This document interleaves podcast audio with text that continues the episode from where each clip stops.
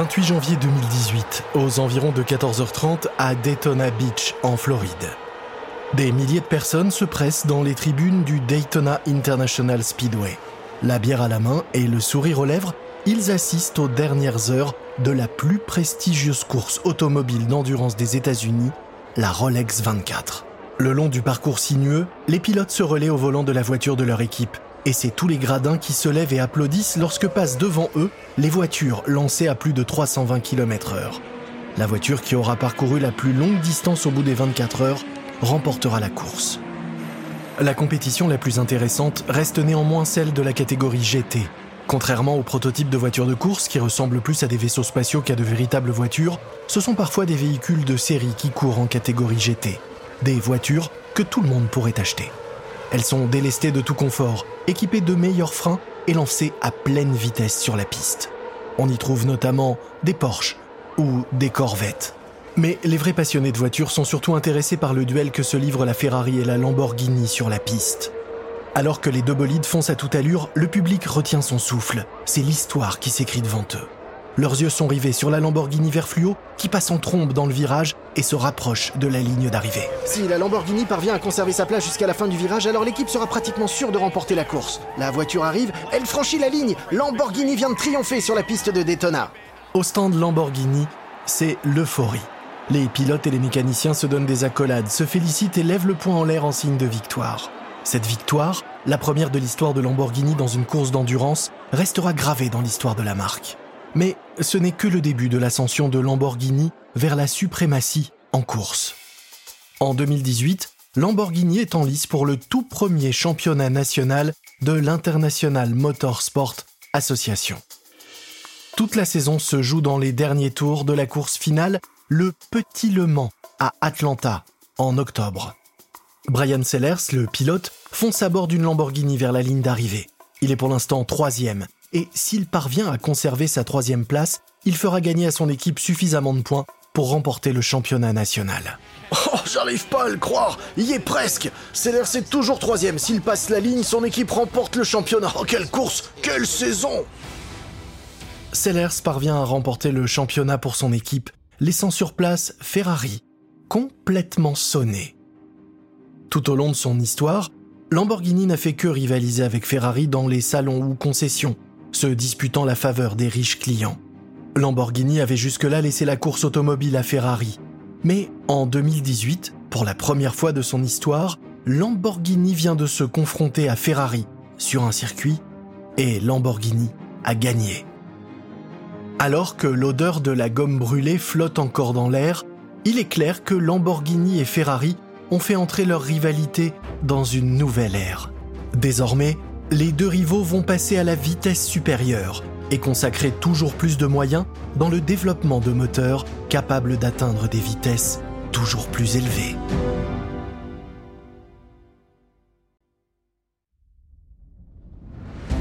Vous écoutez Guerre de business de Wandery. Je suis Lomic Guillaume.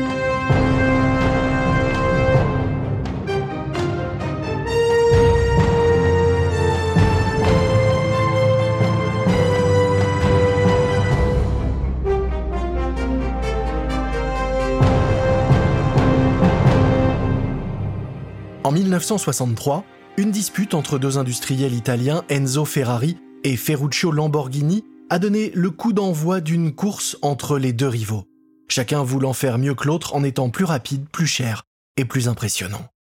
Depuis des décennies, les amateurs de voitures s'émerveillent devant les engins de course fabriqués par ces deux hommes, de la Lamborghini Miura à la Ferrari 500 Superfast et de la Lamborghini Countach à la Ferrari Testarossa.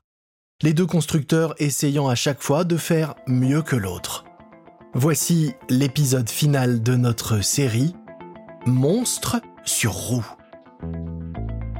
Depuis 1997, Lamborghini appartient à une société malaisienne et à une société indonésienne. Depuis des années, la marque brûle son argent plus vite que de l'essence. Depuis que le fondateur Ferruccio Lamborghini a cédé une participation majoritaire en 1973, l'entreprise n'a fait que passer d'un propriétaire à un autre. Mais tout cela est sur le point de changer.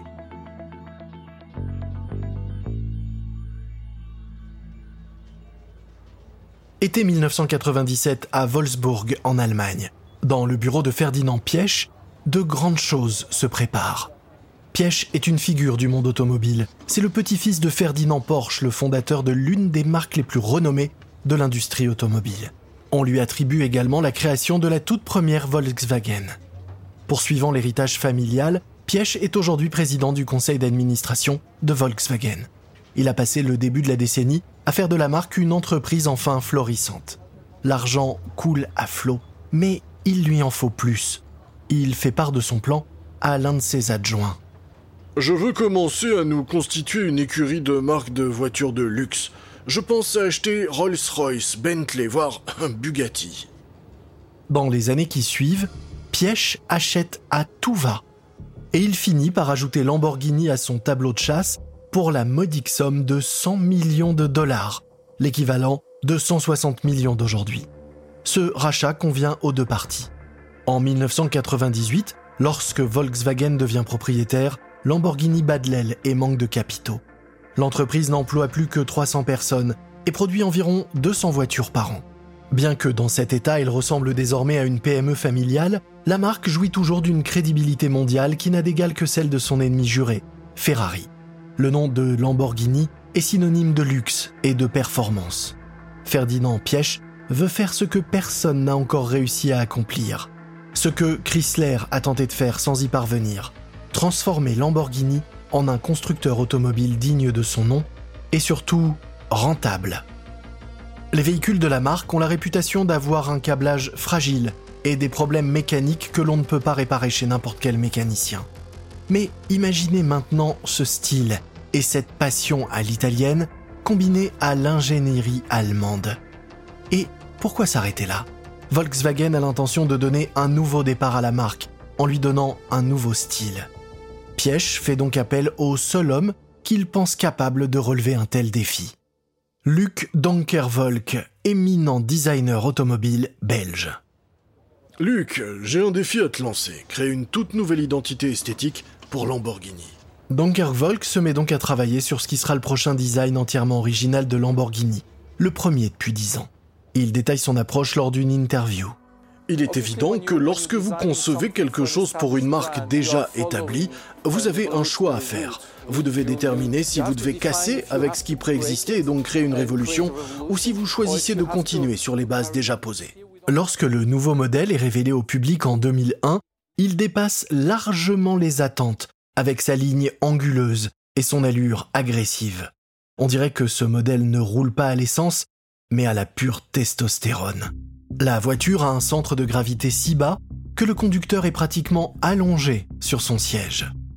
Elle coûte 280 000 dollars et sous son capot, il y a 570 chevaux. Elle possède aussi les fameux portes ciseaux ou papillons. Le modèle est appelé Murcielago, encore une fois d'après une race de taureaux de corrida.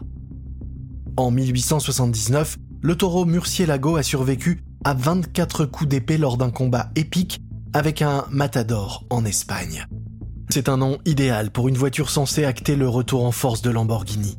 Et pour savoir à quoi elle ressemble, faites donc un tour avec Richard Hammond de l'émission britannique Top Gear alors qu'il s'élance sur une autoroute fermée pour l'occasion à Abu Dhabi.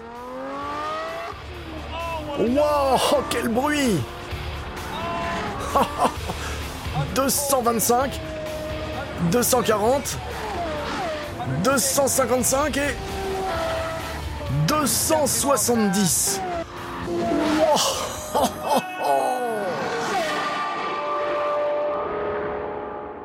Vous pouvez aussi rouler aux côtés de Bruce Wayne, alias Batman, lorsqu'il délaisse la Batmobile en 2008 au profit de la Murcielago pour sillonner Gotham dans le film The Dark Knight. La Lamborghini, alors, elle est bien plus subtile. Après la Murcielago sort le Murcielago Roadster, un cabriolet, et la Gallardo, une Lamborghini légèrement plus petite et un tout petit peu moins chère.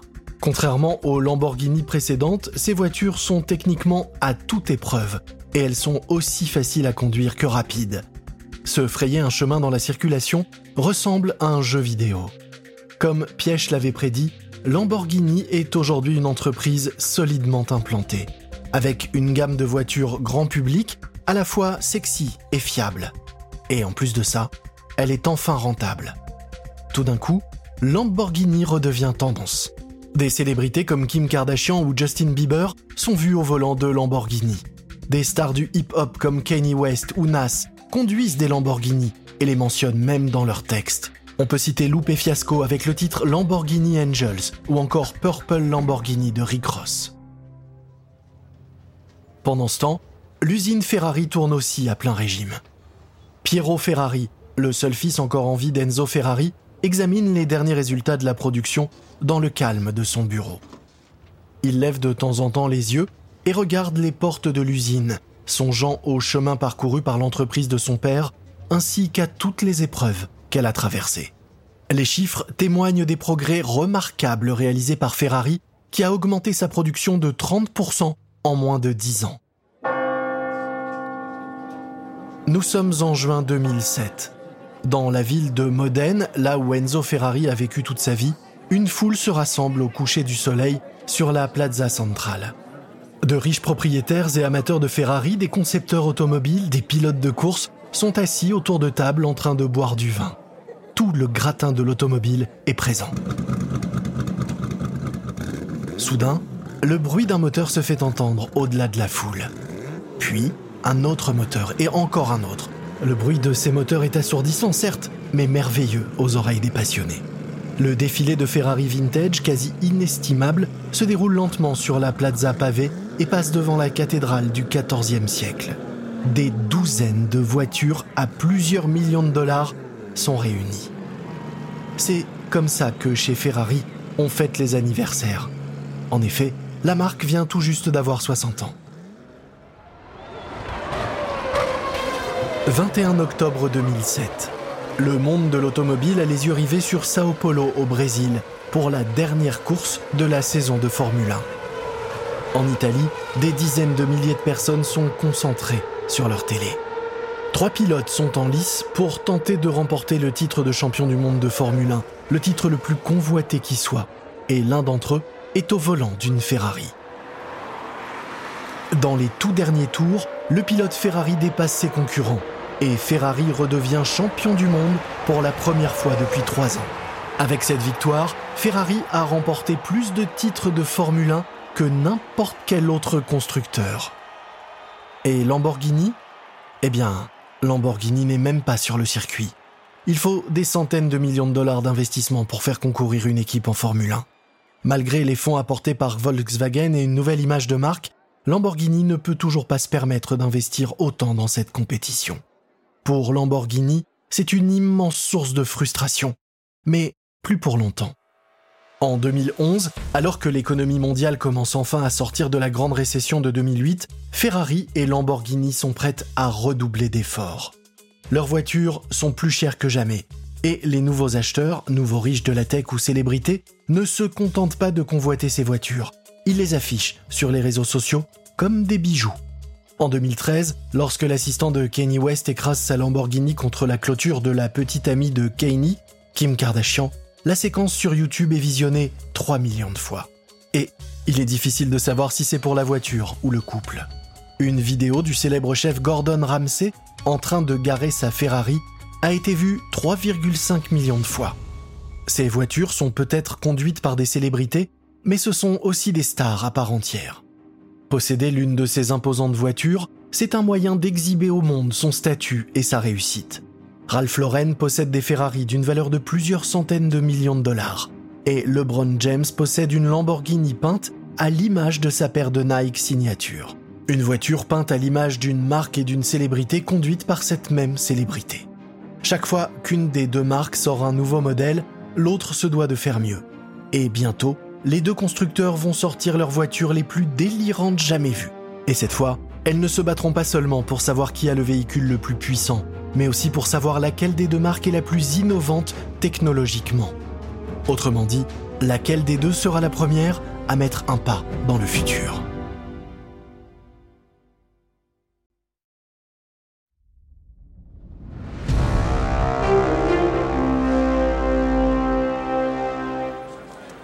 4 mars 2013.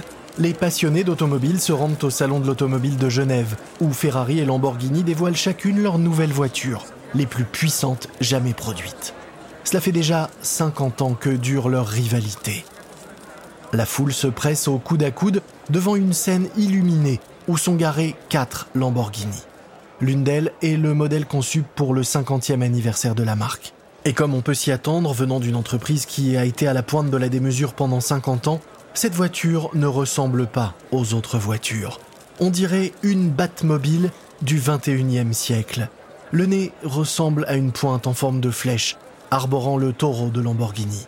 Le véhicule s'appelle Veneno, d'après, oui, encore une fois, une race de taureaux de combat.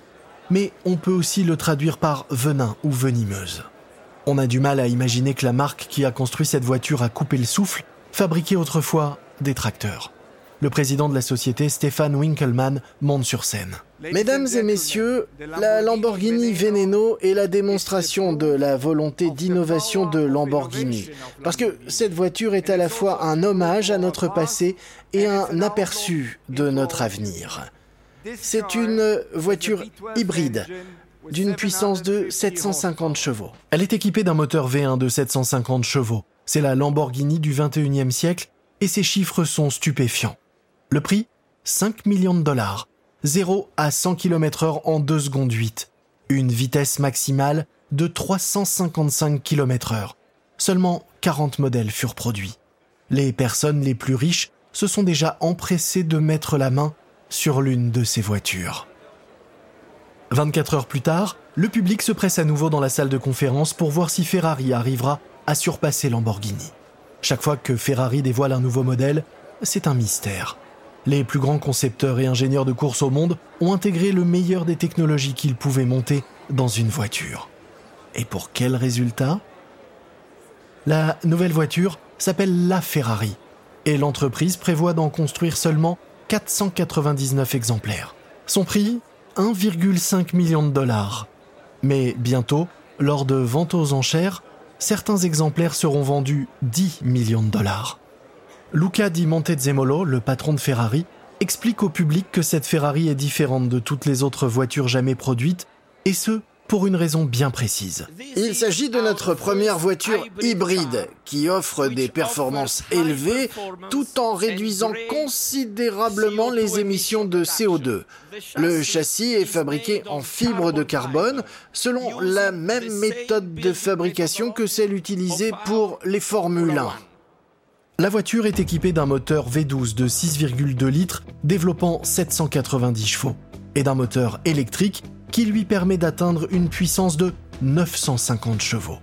Cette technologie dépasse l'entendement, tout comme sa vitesse de pointe qui atteint 350 km/h. Mais qui achète ces voitures? Eh bien, par exemple, le pilote de Formule 1 Lewis Hamilton, l'un des athlètes les mieux payés au monde, ou Cristiano Ronaldo, sans doute l'une des plus grandes stars du foot. On peut aussi citer la star de la télé-réalité Kylie Jenner ou le rappeur Drake. Oui, ces véhicules sont si rares et si exclusifs qu'une personne moyenne a plus de chances d'être frappée par la foudre que d'en croiser une en vrai un jour. Les usines automobiles sont rarement ouvertes au public, mais la Motor Valley italienne attire de nombreux touristes. Et même là, Ferrari et Lamborghini se disputent l'argent des visiteurs.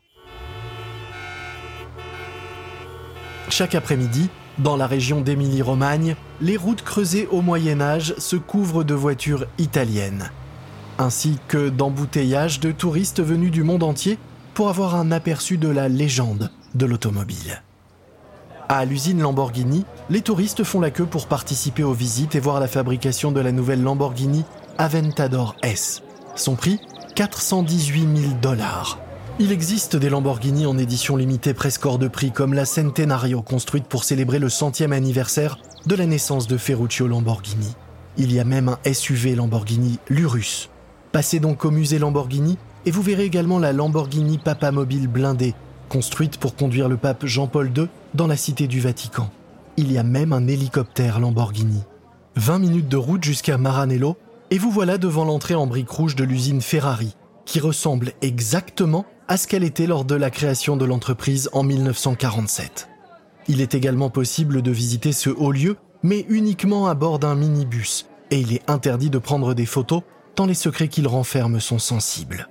Comme Lamborghini, Ferrari possède son propre musée rempli de chefs-d'œuvre uniques et d'une vaste collection de Formule 1. Il y a même une réplique exacte du bureau d'Enzo Ferrari que l'on peut voir à travers une paroi de plexiglas. Aujourd'hui, les deux entreprises construisent un nombre record de voitures. Difficile d'imaginer ce qu'Enzo aurait pu faire de tout ça. En 1964, son entreprise produisait 750 voitures par an. En 2022, Ferrari a écoulé 13 200 voitures. Lamborghini, qui a fabriqué sa première voiture en 1964, en avait elle déjà vendu plus de 5000, rien que sur les six premiers mois de 2022. Et les deux entreprises sont rentables. En 2022, Ferrari a réalisé un chiffre d'affaires de 5,7 milliards d'euros et Lamborghini un chiffre de 2,4 milliards. Lamborghini a annoncé la sortie de trois séries spéciales pour ses 60 ans, limitées chacune à 60 exemplaires. Chez Ferrari, ce ne sont pas moins de 11 modèles qui sont prévus entre 2023 et 2026, dont évidemment un moteur V12 électrique. Lamborghini devrait lancer sa première voiture électrique de série en 2028. Elle s'appuiera sur les technologies développées en partenariat avec le groupe Volkswagen. Et la guerre entre les deux marques ne faiblit pas en intensité. Ferrari travaille sur une nouvelle version de sa F8 Tributo pour concurrencer la Lamborghini Huracan STO parmi les sportifs d'exception. Laquelle de ces deux marques réussira à construire la voiture la plus impressionnante? Quelle marque réussira à conquérir le cœur du public? Laquelle enflammera le plus les passions? C'est là que réside toute la beauté de cette rivalité. Et l'issue du match ne dépend que de vous. Et si ce que vous voyez ne vous séduit pas, sachez qu'il y aura toujours plus de puissance et plus de vitesse la prochaine fois.